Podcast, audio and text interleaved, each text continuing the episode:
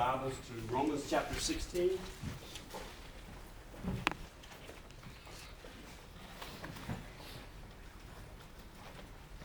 We're going to be looking today at verses 5 through 16. It's a lot larger group of verses that I normally would attempt to cover in one, one message, but this is basically the conclusion of Romans where Paul is addressing uh, lots of believers. He's calling them by name. There's more than 20 uh, believers mentioned here that he's calling out and he's thanking God for and praising God for. And he's just given us a, a really good glimpse into the life of a, a local church back in the New Testament days and what that looked like.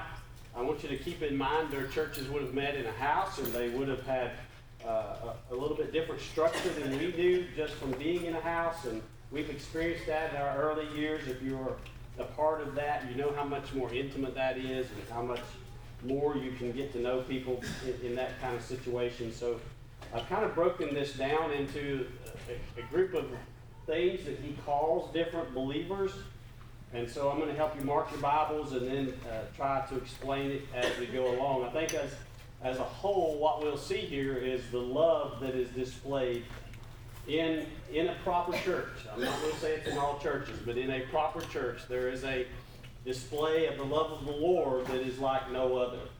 And so, first of all, he mentioned mentions those that are saved, those who have been saved. Now, to be saved means to uh, do what Romans chapter 10 said a few weeks ago Whosoever shall call upon the name of the Lord shall be saved. If you call on God, asking Him to forgive you of your sins and become the Lord of your life, that's, that's the simple way you get saved because Jesus has already done all the work.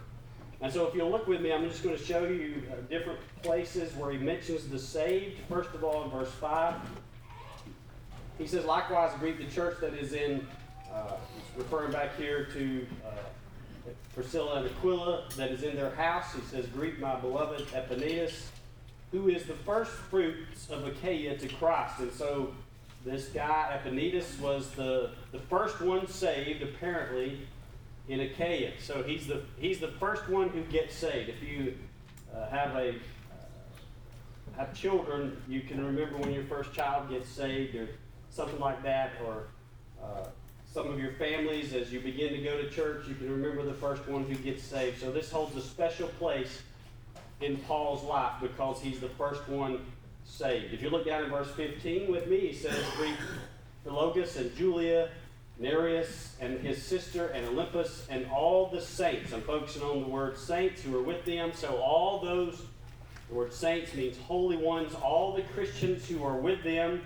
He says, I want you to greet all of those. So he's writing this to many saints, not just one or two people. Then in verse 13, if you look there with me, he says, Greet Rufus, chosen in the Lord, and his mother and mine. So the word chosen there is to be called out of God. And that's what God does with all of us who get saved. I, I often refer to Him chasing us down when we're chosen. I know He chased me down. I was running as hard as I could. And when you're running from the Lord, you can't get away. He'll catch you. And it says in verse 13, Greek Rufus, the one who was chosen. There's something specific about Rufus getting saved that strikes Paul's attention that he wants to make mention of it here.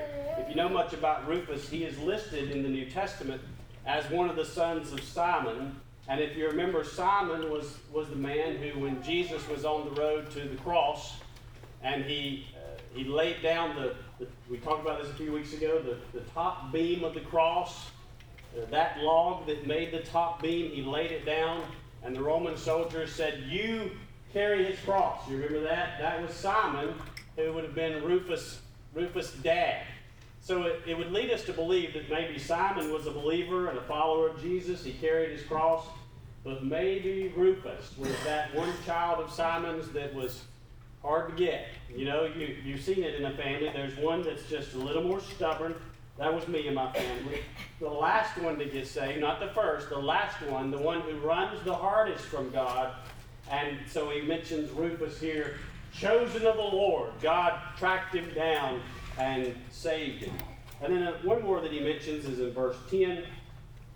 I'm focusing on the word approved here. He says, Greet Apelles approved in Christ. And so there's something that this Apelles has done that has verified his salvation.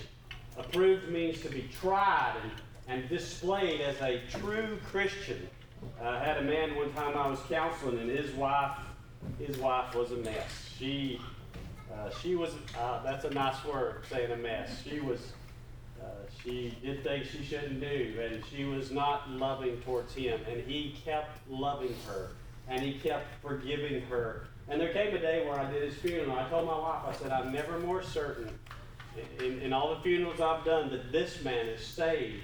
Because usually you don't really know. But his forgiveness and his reaffirmation of his wife and loving of his wife I won't get into what she did, but as bad as it was, it displayed the love of God again. God had obviously done a strong work in his life and proven that he had genuine faith. And that's what Paul is saying here about this man. So there is a church, and the church is made up of saved people. That is a great, uh, a great thing, isn't it? They're made up of saved people. I've been in churches before where uh, it seems like they're not made up of saved people. Y'all, y'all with me? It's, it's.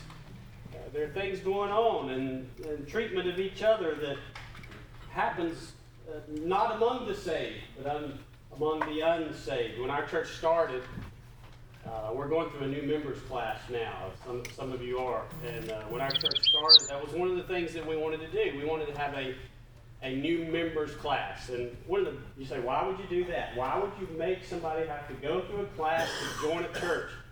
Well, there was really one really big reason. We wanted to make sure that everybody that joined the church was saved. Because I'm going to tell you, as a pastor, pastoring a church full of saved people is a lot easier than pastoring a church full of some who are not saved. Did, did y'all know that? It's, it's just, it's a big difference. And so uh, we wanted to focus on saved people. And this is where the church gets a bad name in the community sometimes, is because there'll be people who go to a particular church for a really long time and claim that church, but they're really not saved. They've never been born again. They don't have the, the image of Christ in them, and they don't love like Jesus loves, and they don't serve like Jesus serves. And so it can really give a church a bad name if, if somebody isn't saved who is claiming that particular church. And so they were saved. Number two, he calls several of these his beloved. We had this word uh, some while back in the book of Romans. It's the Greek word agapetos. It means uh, it means that you are my beloved. I have great love for you, great respect for you. We see this in verse 8. He says, Greek and pleas, my beloved in the Lord. He's, I like to use the word agapetos. I think I told you back when we covered this before. I had a friend in college, all of his buddies, he called us, I was one of his friends, he called me agapetos. And he would greet me. He would say, agapetos, just like that. And you would feel so loved when he said it. It's also in verse 9. He says, Great Urbanus, our fellow worker in Christ, and Stachys, my beloved. And then he says it again in verse 12. He says, Greet Tryphena and Tryphosa, who have labored in the Lord. Greet the beloved Persis. So there's this beloved group who he's saying, uh, These are ones I love so much. Let me just ask you a question. Just thinking about our church, are there certain people in our church, you know this, I know they love me. Do you have some of those? I feel this way about Eric. I just do. I, feel, I know Eric loves me. I feel that way. And so he does. I, I, believe you. I actually believe you. And so you can call me agapetos. So, uh, but this that that does something to you to know that somebody loves you. And so I want to encourage us to do that with each other, to have that kind of beloved relationship. You know, the longer you're together with somebody in church, do you know this? The harder that gets to be. You know why? Because you start to get to know them really good, and you're going to find out things that that aren't so good. They're, everybody's got some problems. Y'all know that? Everybody's got some quirks and some uh, things that they may not do as well as you in certain areas. And if we're going to love like Jesus loves, you're going to love all the parts of them, good and bad, and even the, the faults that you find out. Because that's the way Jesus loves us. He came when we are, he says, when you were yet sinners, Christ died for you. He took you in uh, unlovable parts at all, and he saved you. And so if we're going to be a church that's loving like that, it's going to have agapetos, beloved, among us, you're going to have to overlook some, some faults and some areas that some people still needs to grow and some areas that a particular family still needs to grow. If you can't do that, you'll not be a loving church. Number three, he talks about those who labor. Those who labor. To labor is to work until you get tired, till you get weary. You ever done that? To be so weary, you're like, yeah, I do that every day. To grow tired or exhausted from lots of work. There's two kinds of work, though. Don't, don't get this confused. There's bodily work, and then there's mental or emotional work. So you can work with your hands. You could do something like mow the grass or build something, and you can get physically exhausted. But you can also do something emotionally uh, laborsome. Like we have two two of our men right now. That's where they're at today. They're we had one. Ronnie's stepfather passed away. Lee's mother has passed away. And if you minister to them, if you care for them, if you reach out to them in some way, uh, that can weary you. That, that is a labor of love emotionally that can, can drain you. If you ever visited somebody, you know that that can weary you. And so we see this word labor used in verse 6. If you'll look there with me, it says, Greet Mary, who labored much for us. Paul said this now. Greet Mary, she worked hard for us. I could name some ladies here in our church, so I'll, I'll, try not to do that. Verse 12, he says, Greet Tryphena and Tryphosa who have labored in the Lord. So here again, somebody who's worked hard. And then again in verse 12, the end of it, greet the beloved Persis who labored much in the Lord. When it says in the New Testament, labored much, or it uses this word much, you know, in the Greek, it usually uses the word twice. It usually says labored, labored. That's what it means.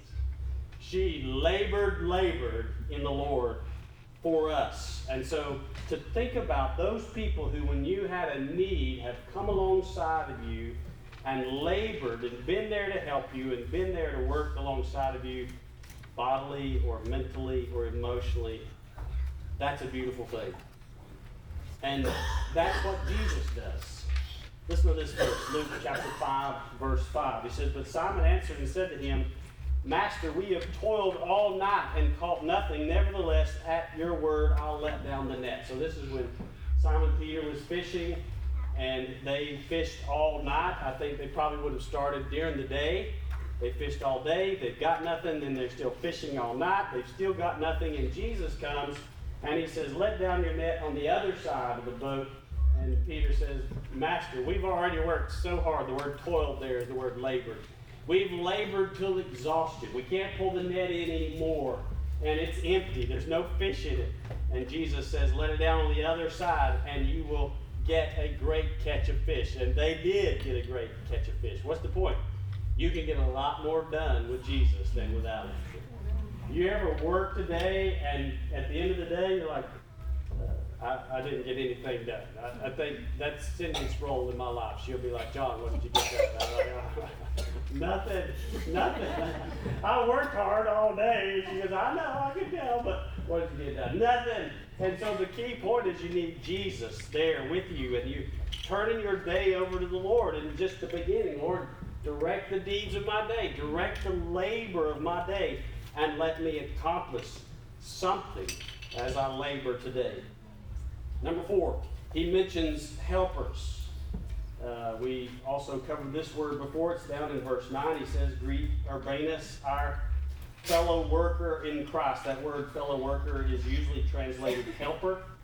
Uh, it is the word we looked at a few weeks ago called synergy, the Greek word synergy, which means that when two people work together, you get more accomplished. I gave you the illustration on that day with that message between me and Brad, if Brad can pick up 100 pounds and I can pick up 100 pounds, if we both lift together, we can pick up 300 pounds. There's much more that can be done when you work together. And so Paul is saying here, greet these who were my helpers, my fellow workers. They came and I got way more done with them than I would have got done without them. And again, that's just like the Lord.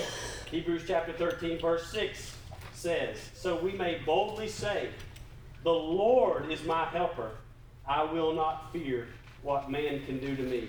God can do more for you in 30 seconds than you can do for yourself in 30 years. Did you know that? You got a problem, you got a burden, you got a heartache, you got something you need help, and you often find yourself crying out to the Lord to help you. When the Lord decides to help you, He can get a whole lot done. He'll be your helper, your synergy in a way that you've never experienced before in your life. And you'll sit there in amazement as you look at what all the Lord has done for you in that day when He is your helper. Number five, He mentions in two places here the households.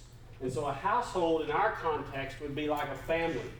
It would be like a particular family in our church. He calls them households. We see this in verse 10. He says at the end of verse 10, who are of the household of Aristobulus. And then he says it again in verse 11, those who are of the household of Narcissus. And so John chapter 4, verse 53 says, So the Father knew that it was at the same hour in which Jesus said to him, Your son lives. And he himself believed, and his whole household. And so this is about the man who had the, the son who was sick, and he tracks down Jesus, and he says, Jesus, my son is sick. I need help. If you would heal him, he could be healed. And Jesus says, Go your way this hour, he'll be healed. And the man goes and finds that his son is healed. And the Bible says he, he inquired, What hour did he get better? What hour was he healed? And they tell him, and it was the same hour in which he talked to Jesus. And so then it says, This man, that same hour, believed on God. He believed unto salvation. He believed and he was saved. And then it says in the end of that verse, he and his whole household. What does that mean? His wife and kids also got saved. There's many places in the New Testament. I was going to give you a list of these, but uh, I'm not going to today. But there's many places in the New Testament where there's a repetition of these words. He and his whole household believed. He and his whole family believed. And the reason why is because back then the household was the center of belief. That family unit was the center of belief and the center of teaching. But today, a lot of our children, sadly, are getting their belief systems and their teaching from the internet, not from their fathers. Cindy and I have counseled several families that have children the same age as ours that are grown now. They have grown children, adult children, and, and they're grieved and broken because their adult children have gone in a direction where they no longer follow the Lord or they no longer believe in the things of the Lord. And we will ask these parents, what happened? How, we know you. You we know you to have been uh, churchgoers and loving the Lord and following the Lord for many years. What happened? And on numerous occasions, their response has been, We think the internet turned our children. They were getting more from the internet than they were from us. And they went a totally different direction than we had raised them. I want you to let that settle in. The household back then in the New Testament days had a strong bond, so much so that it was the hub of teaching. If you, men, if you decided you're going to follow God and you're going to teach the things of God, then your whole household would have naturally followed. That's not the case today. You've got to do more. You've got to teach more. You've got to focus more on pouring the truths of God into your family. Listen, I'm going to put a weight on you guys today. I want to I want to lay a weight on you. I want you to get this weight to the extent that you believe God. Your family will follow. That's a heavy weight, isn't it? To the extent that you trust God and worship God and hold to the things of God, your family will follow. And so when we begin to talk about households in a loving church, we know this. My wife often says it takes a village to raise our children, our four. But we know this that in the, in the church family, there are lots of other Christians who support your family's growth and your growth and your children's growth. And that's a beautiful thing as we grow together in the Lord. And so he mentions different parts of the family here. Under number five in your notes, he mentions brothers and sisters, first of all. We see this in verse 14 and verse 15. He says in verse 14, Greet Asyncritus, Phlegon, Hermas, Patrobus, Hermes, and the brothers who were with them. So these are all the brothers. It's, it's just a list of men.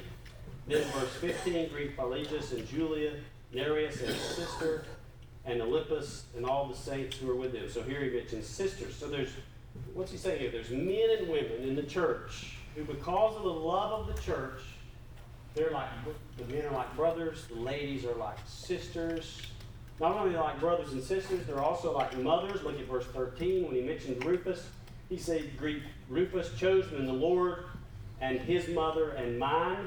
And so what's he saying there? He says, Rufus has a mother. She was his mother, and she was my mother. In other words, she acted as if she raised me. She helped me. She encouraged me to grow. And so there are ladies in our church who are, who are like a mother to more than those who are your children or to those who are not your children. You become a mother to them. And then the other word uses in this household context is countryman or kinsman. We see this in verse 7. He says, uh, Greet Andronicus and Junia, my countrymen. Uh, and then in verse 11, he says, Greet Herodion, my countrymen. Some of your versions translate that word kinsman my kin. The word kinsman, in a broad sense, means nationality, and that's what some people take this to, to mean that, that they were the same nationality as Paul. But uh, as a more in depth, uh, intimate sense, it's talking about your kinfolk, your relatives.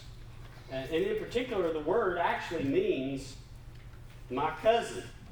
My cousin is what the word means. And now, let's just get real honest.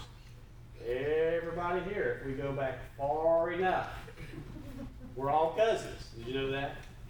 And in Lewisburg, there's a certain segment of the population that uses this word cousin really well. They use the word cousin. I, I know when I was coaching baseball, when our when our uh, sons were young, from t-ball age, and we're at the draft and we're picking our team, and I'm wanting to get the good players. I picked one young boy who I knew was good, and they said, We got to take this other boy too. He had a different last name. And I said, I'll take him. He's good. I'll take him too. I said, Why do I get him too? They said, They're cousins. I said, All right. They're cousins. So I coached them that year. We beat everybody. We go the next year. I'm picking those boys because you get two with one pick. And I get his cousin too. I pick one and I get the other one automatically. This went on for years till we get older. And we're like, 10, 11, 12 years old, nearing the end of rec league. You know, and I find out these boys, they're not even kin, really. They're not even truthfully kin, but they call each other their cousin. And then I went, I went a year or two where I knew that, and I didn't say anything because I wanted them both on my team. So you guys are coaching. You can use that if you need to. Use it at your own discretion, as your, as your integrity will allow you. You can call certain ones your cousins. This word cousin means it means it goes in two directions. Uh, if, if you knew somebody who uses this word freely, if they called somebody their cousin, that means they get everything that you're giving them. Like if, if I'm getting in the door, he's my cousin, you better let him in too. Or if or it can go the other direction. If he's getting praise for something, then I will say he's my cousin. You know, Rick Person who grew up in Lewisburg, who's played football in, in a very successful way for NC State, now uh, trying to play in the NFL and going forward in that direction. There's a lot of people in Lewisburg call Ricky their cousin. He's my cousin too. I want you to know that. He's my cousin. And so that's how it works. It goes in both directions to be our, our cousin. And I, I, want, I want you to know I call a lot of you my cousin in the Lord. It's a beautiful household the church is to be. And then number six in your notes, he says, I give thanks. And the churches, all the churches give thanks for you. He says in verse 4, I, I give thanks. The end of verse 4, I give thanks, but also the churches of the Gentiles. And then in verse 16, he says, the churches, in the end of the churches of Christ greet you. And so there's this thanksgiving given by the churches for the people of the churches. I want you to think about the church, the house of God, the people of God. In, in, in our particular church, it's, it's just a, seems like a regular gathering of people with an impossible, invisible mission. We're young and old, male and female, married and unmarried, employed and some needing a job. None of us very much to look at, but all together, when we come together, we are a part of the beautiful church called the Bride of Christ.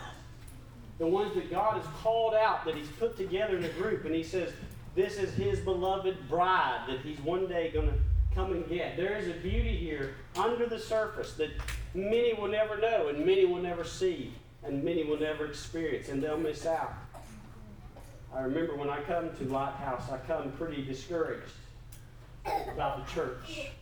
Almost ready to give up on the church, almost ready to give up on preaching because I had not experienced a loving church. I'd experienced the opposite. And praise God, He called me here and I got to experience a loving church. You know, in our years at Lighthouse, God has called many pastors to come through here come through our church. They've been fired from another church or they've had some hardship with another church and they're ready to give up. You may not have known that, but they were ready to give up. And they come and just be a part of Lighthouse Church and experience a loving church. And they go out refreshed to serve in another church, in another place, many times in another state for the glory of God. There have been members who've come through here in the same way.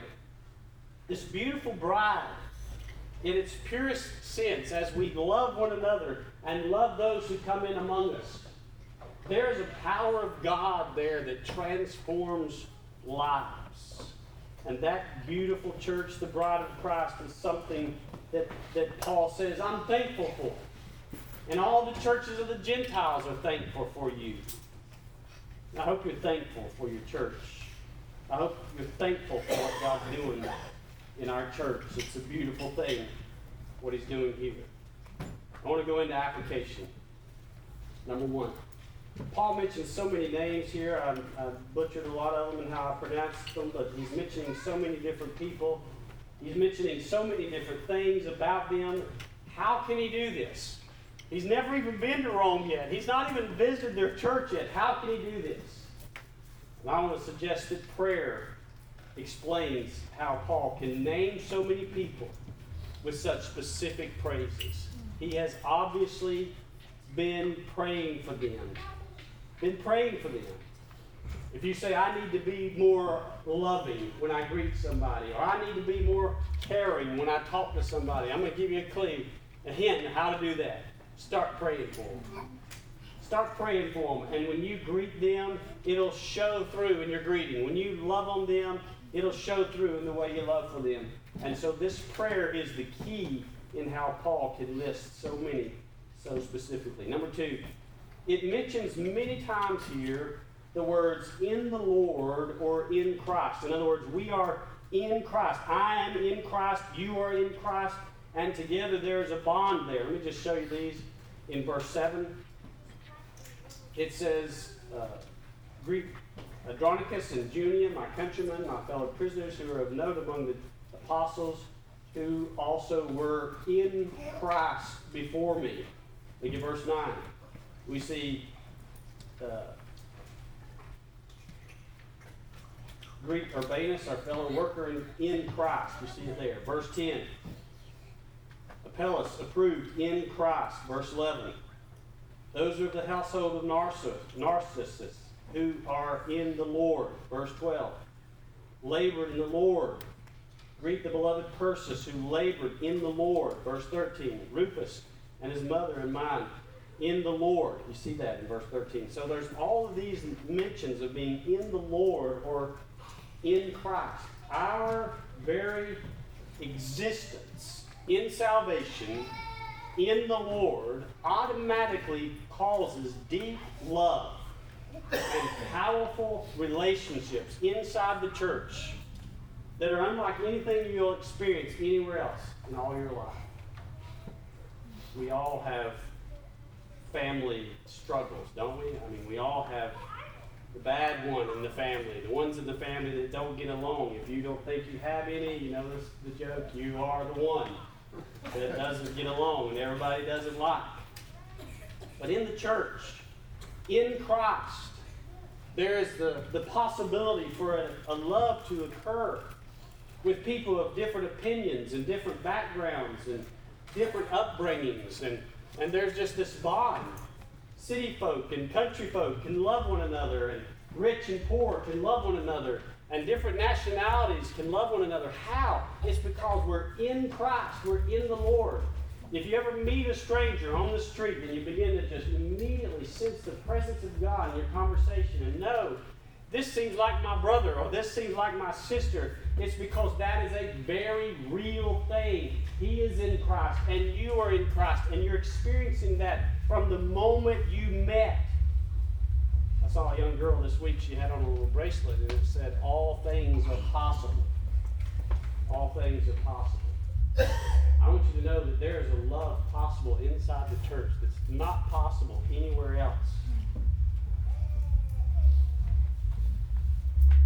In the Lord, in Christ. Number three, he also in this passage often says, greet them. It's at the beginning of almost every verse. Starting verse 6, look at it. Greet Mary. Verse 7, greet Andronicus. Verse 8, greet Amplias. Verse 9, greet Urbanus. It's, it's the word translated. It's in almost every verse. It's some places it's translated in your version salute. It means to embrace them. It means to welcome them. It means to receive them joyfully. This means upon your first appearance before each other, you would reach out and receive each other with true joy. If you look down in verse 16, it gives us another way. It says, Greet one another with a holy kiss. Oh my, you see that? You see that? That's there. Yeah, it's written there. It's also written in four other places in the New Testament where Paul will say to the church, Greet each other with a holy kiss. This is not a common thing in our country, but it is common still today in some countries. The common thing mostly in the American church is maybe just a smile. Uh, some churches are heavy on the handshakes. If you've been to one of those recently, you'll notice it pretty quickly. They're just shaking hands everywhere, shaking hands. Our church, what are we heavy on? What are we doing? We usually hug, don't we? We're huggers. If you uh, see that real genuineness in this mark of a holy kiss, there's something genuine about that. Uh, we didn't raise our children to necessarily kiss each other. We've not been the kind of parents who kiss our children. We didn't really want to do that. You do, I'm not judging you. I'm just telling you how we are. But there's something about the genuineness of this, this kiss, that he says to greet each other with. There's another place that a kiss is mentioned in the New Testament. It's the kiss of Judas. Remember that? His kiss of betrayal when Jesus is in the garden and he comes and he kisses Jesus to say, This is him, take him to the cross. Don't you wonder if that's the first time Judas had ever kissed Jesus? Don't you wonder? I'm sure Jesus knew what Judas was doing with that betrayal. But it was a fake kiss, one of Judas, wasn't it? It was fake. I would say the nearest thing to the fake kiss of Judas as a church would be a fake welcome You see that? We're trying to do something to say we want you here, but we really don't. That would be a Judas-like kiss. I hope we have none of those here. But we have a real genuine kiss. And Paul would say, greet them, salute them, receive them joyfully with a holy kiss. There's another place in the Bible where it mentions a kiss.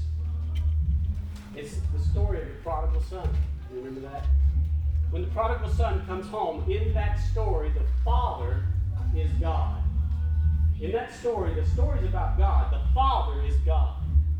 And when the prodigal son comes home, he's been living in sin and doing all these things he shouldn't be done, doing. What does it say? It says the father runs to him, puts a ring on his finger, a robe on his back, and kisses him. You remember that? Kisses him. There's a song out now. I listen to it quite often. He says in that song about the father putting, uh, embracing his prodigal son. He says, "With a kiss, a ring, and a robe."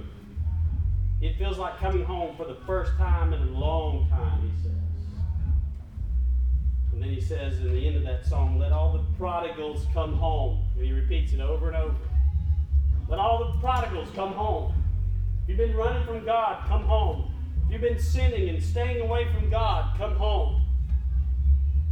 And the reason you can cry out that repeatedly over and over is because that's the way Jesus will greet you. He'll put a ring on your finger and a robe on your back, and he'll kiss you. And he'll say, Welcome home. I met a guy in the gym this week who I was just talking to briefly, briefly, and he said something about karma. He said, I'm, I'm in for a world of hurt in the next few months. I'm going to get a lot of bad in my life because of karma. God's going to get me. I said, hold on now. God doesn't teach karma. Jesus went to the cross to take all your bad that you've done, and God's going to give you grace. He'll welcome you and take you in. And I'm this guy. This guy was huge. He's a lot bigger than me, Jack. He's. And his tears start running down his cheeks as I'm telling this. Well, you know what that happens when I'm preaching grace and he starts crying. You know what I did? I preached grace harder. I just let go then. I didn't care who's listening or who's standing around. I'm telling them about the Lord and how God will take you right now. There's nothing keeping you from coming to the Lord. Just ask Him to forgive you and run to Him. And that's how He'll take you back. He'll come with you to you with a kiss. That's the reason this welcome is so important. Because that's the way Jesus is. He takes you in openly like that. You know that that's one of the things that, as a young teenager who hadn't grown up in church, that's one of the things that brought me to church? I went to church for the first time when I was about 15 years old. I was going into my freshman year of high school playing basketball. And there was a group of guys there who played varsity basketball. They were 11th and 12th graders, and they invited me to come play basketball. That was huge to me. They didn't know me. I'm a freshman. They're juniors and seniors, and we're getting to play basketball. And it made me want to be a part of that group. Who are these people who would welcome somebody like me in. Greet one another with a holy kiss. And then number four, he mentions here that they are fellow prisoners. We see this in verse 7. He says, Greet Andronicus and Junia, my countrymen, and my fellow prisoners, who are of note among the apostles, who also were in Christ before me. And so these were people, let's start the back. They were in Christ before me, verse 7. It means they were Christians before Paul was a Christian. He says they were of note among the apostles. In other words, the apostles noticed these guys, Andronicus and Junia, or this couple, or whatever they were. He noted the apostles noticed them. But not only that, they were in prison with Paul, fellow prisoners with him. They had been in jail with him similar to what he mentioned back in verse 4 we looked at last week. If you look back up there with me when he's talking about Priscilla and Aquila, this couple, he said they risked their necks for my life. They, in some way, put their life on the line for Paul. And he remembered It's because in 2 Timothy chapter 4, verse 16, he says, At my first offense, no one stood with me, but all forsook me said the first time I got accused, nobody stood with me. Everybody forsook me. But now I've got Priscilla and Aquila, they put their necks on the line for me. And then I've got Andronicus and Junia, they were in prison with me. It's one thing to go to prison for your faith, it's another thing to be in there with somebody else right beside you who has the same faith. There's a bond that comes in the heat of suffering that is stronger than any other bond know much about welding, when you're welding two pieces of steel together, the thicker the steel, the hotter the, the fire of the weld needs to be. to melt both pieces together. And some of you have gone through great suffering, the depths of suffering, and it was it was to soften you so that you could be bonded with others in your suffering. And Cindy and I were going through cancer. We we learned this. We learned the beauty of this. We're suffering, and we've never felt more love. And there are people who come along and, and loved on us, and we felt this bond of relationship that will literally go on for the rest of our lives.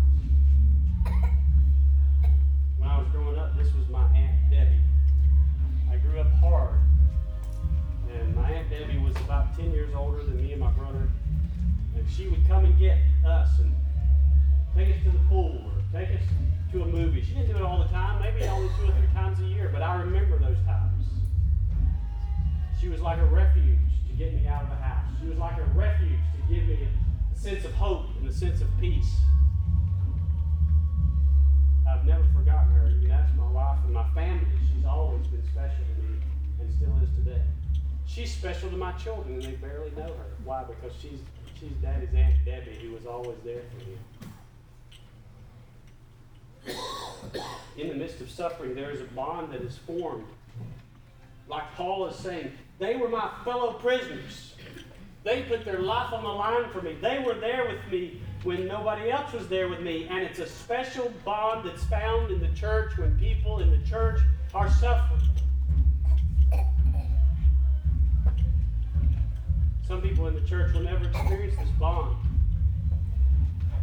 This bond of relational depth and this bond of experiencing love from a church. Some people will never experience it in the church because they'll never share their hurts. And they'll never share their sufferings. I'm not encouraging you to do like some churches and share menial things. You know how that is. The prayer list in some churches is such such minute things, you know, like my wife has a bad toenail and she's telling about her toenail and he's telling about how he's being sliced and diced in the night, you know, and it's so menial. You saw, you're like, don't even bring this up. We don't even should we even pray? Should we even know this? Much less pray about it for you. But there are other things that are serious. Things that you're almost embarrassed to tell. Things that you almost think I shouldn't tell. And maybe those are the ones that need to be told. Because there's a bond of relationship that comes when people pour out their love and genuineness to you. Do you know that if I was at a certain church today, I wouldn't preach what I just preached? If I was at certain churches today where I didn't believe the people were genuine, I would not encourage people to share their hurts and their sufferings. I would say, in, in other words, keep it to yourself. Because all you're going to get is judgment. People are going to look down on you. They might even run you off. But That's not the case here. Not the case at all here. I don't know of it being the case in any place here. If you poured out your heart and hurt and, and needs and suffering here, I think you would find just what Cindy and I found when we were suffering. You would find love and care. People who would come alongside you maybe like never before, and you would be bonded together in the depth of relationship and experience of love in the church maybe like you've never experienced before. Maybe it's one of the reasons why you're going through the suffering you're going through. So that you can be able to praise God for certain people that He puts in your life to carry you in these times of need. Paul says they're my favorite fellow prisoners. praise God for them. I want us to be this kind of church. I want it badly, I could say. But the thing is, I can't do anything to make us that kind of church. You know who makes us that kind of church? The same Jesus who does all the things I preached about today. He brings us into himself and he teaches us how to be this kind of loving church. And when we are like that, it becomes known in the community. It becomes known in these walls among these families. And it is the beautiful bride of Christ. And it is a taste of heaven. And it is a taste of what you'll get to experience eternally with the Lord one day when everybody in heaven is so loving and so worshiping God and so real. It's going to be a beautiful day. God, help our church to be a glimpse of that for those who would experience Lighthouse Church until you return. Let's pray together.